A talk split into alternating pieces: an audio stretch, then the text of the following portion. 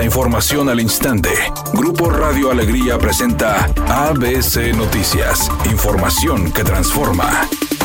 ¿Qué tal? Muy buenas tardes, esta es la información. El magistrado José Arturo Salinas Garza anunció su regreso como presidente del Poder Judicial luego de permanecer con licencia por poco más de un mes, esto tras ser designado por el Congreso de Nuevo León para sustituir a Samuel García al frente de Nuevo León. Arturo Salinas dio a conocer que volvería a ocupar su puesto en el Poder Judicial, esto a través de su perfil en redes sociales, donde colocó como descripción de la publicación que vuelve con la convicción de trabajar por la justicia y beneficio del Estado.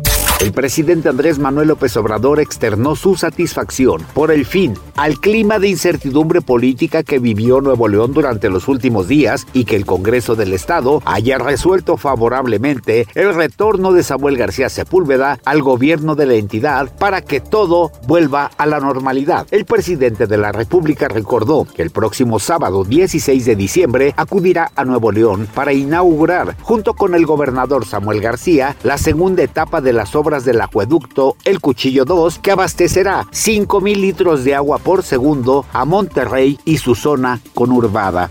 La selección mexicana femenil enfrenta hoy a las 17 horas a Trinidad y Tobago con el objetivo de cerrar un año con victoria tras clasificar a la Copa Oro Femenil 2024. El tri femenino cierra su participación en las clasificatorias para el torneo de CONCACAF visitando el estadio Hasley Crawford en su segunda salida al hilo tras golear a Puerto Rico 3 por 0. México llega a este partido como líder de su sector en la Liga A y con tres victorias de manera consecutiva, dos ante las puertorriqueñas y una más ante su rival de esta tarde, que fue conseguida en territorio mexicano. El combinado nacional dirigido por Pedro López cuenta entre sus filas con ocho jugadoras del fútbol regio, cinco de Tigres y tres de Rayadas. Por la escuadra felina participan Greta Espinosa, Cristina Ferral, Alexia Delgado, Jacqueline Valle y Stephanie Mayor, mientras que por las albiazules participan Rebeca Bernal, Alejandría Godínez y Nicole Pérez. La edición del 2024 será la primera de la Copa Oro Femenina y se llevará a cabo del 17 de febrero al 10 de marzo en Estados Unidos.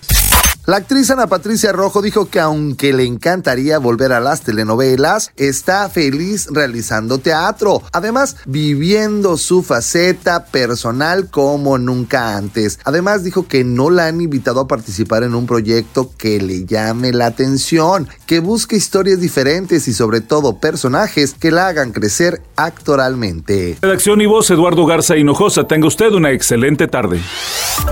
ABC Noticias, información que transforma.